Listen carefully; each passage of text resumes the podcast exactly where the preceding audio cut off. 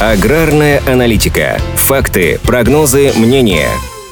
Минсельхоз утвердил объем финансирования программы господдержки фермеров в сфере агрострахования. В 2023 году на эти цели из госбюджета будет выделено 5,3 миллиарда рублей. Пока сумма закладывается больше, чем по факту должно быть освоено в этом году – 4,5 миллиарда рублей. Дело в том, что благоприятные погодные условия этого сезона позволили сохранить в хорошем состоянии гораздо больше урожая, чем предполагалось. Об этом красноречиво говорят цифры. Площадь гибели посевов в стране составила всего 11,2 тысяч гектаров, тогда как в прошлом году было около 1 миллиона гектаров. На сегодняшний день, по данным Минсельхоза, застраховано более 5,2 миллионов гектаров посевов. 1,4 миллионов гектаров из них по программе страхования ущерба от чрезвычайных ситуаций природного характера. Этот вид агрострахования начал действовать только в 2022 году. В качестве бонуса сельхозпроизводителям предлагалась повышенная ставка возмещения – 80% в случае заключения договора до 30 июня. Для остальных этот показатель составит 70%.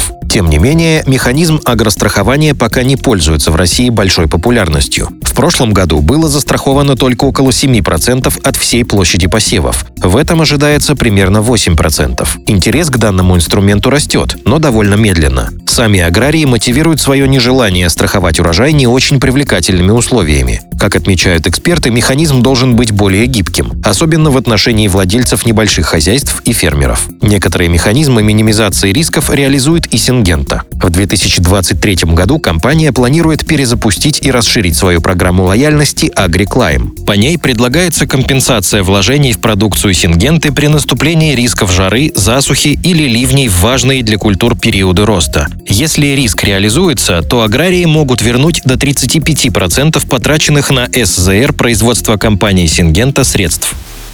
Аграрная аналитика подготовлена по заказу компании Сингента.